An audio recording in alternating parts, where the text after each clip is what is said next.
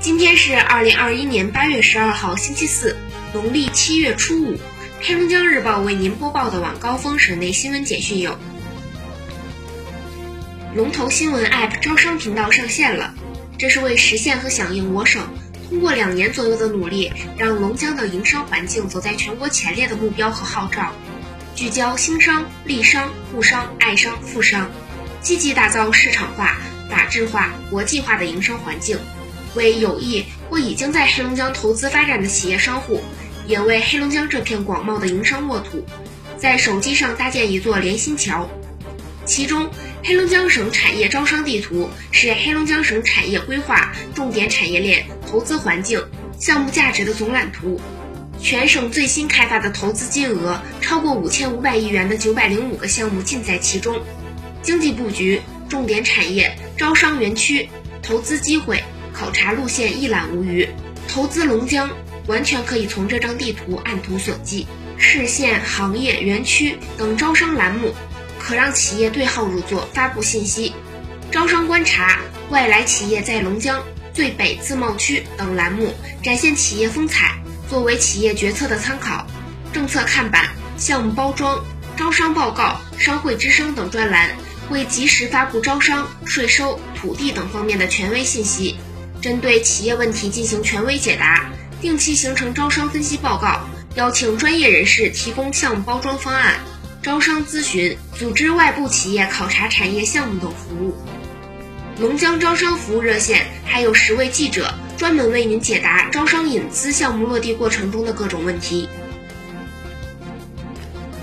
近日，省文旅厅下发关于全面加强当前文化和旅游行业新冠肺炎疫情防控和进一步严格大型会议活动管理工作的紧急通知，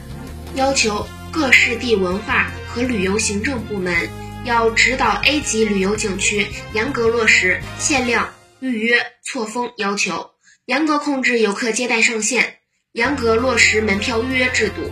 确保游客信息可查询、可追踪。通知指出，各市地文化和旅游行政部门及所属企事业单位，非必要禁止举办大型会议活动；必须举办的各类会议活动，建议延后十四天举办，同时参考国内疫情形势变化再拟定具体时间。哈尔滨市疾病预防控制中心发布疫情防控提醒，请七月二十一号以来到过扬州市。七月三十号以来到过金门市等疫情相关地区的市民，以及近十四日内有中高风险地区旅居史（含旅途中转停留）中高风险地区所在社区市、直辖市为区的来哈返哈的所有人员，在做好个人防护的前提下，立即向所在社区、村屯工作单位报备，并配合执行疫情排查、核酸检测、医学观察等防控措施。十一号。记者从哈尔滨市不动产登记交易事务中心获悉，该中心调整南岗经开分中心服务范围，将原隶属于南岗分中心的马家沟河红军街以北区域划归经开分中心管辖。相关业务除历史遗留问题项目由经开分中心负责经办。依据此次部署，具体划转区域四支范围为：北起哈姆客运铁路专线邮政街。上凯街、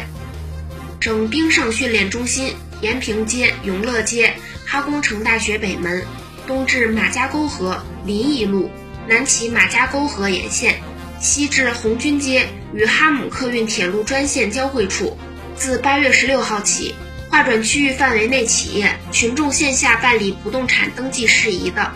不含历史遗留项目，可到市不动产登记交易事务中心经开分中心进行办理。地址：南岗区长江路一百五十一号。咨询电话：八二三二零五三零。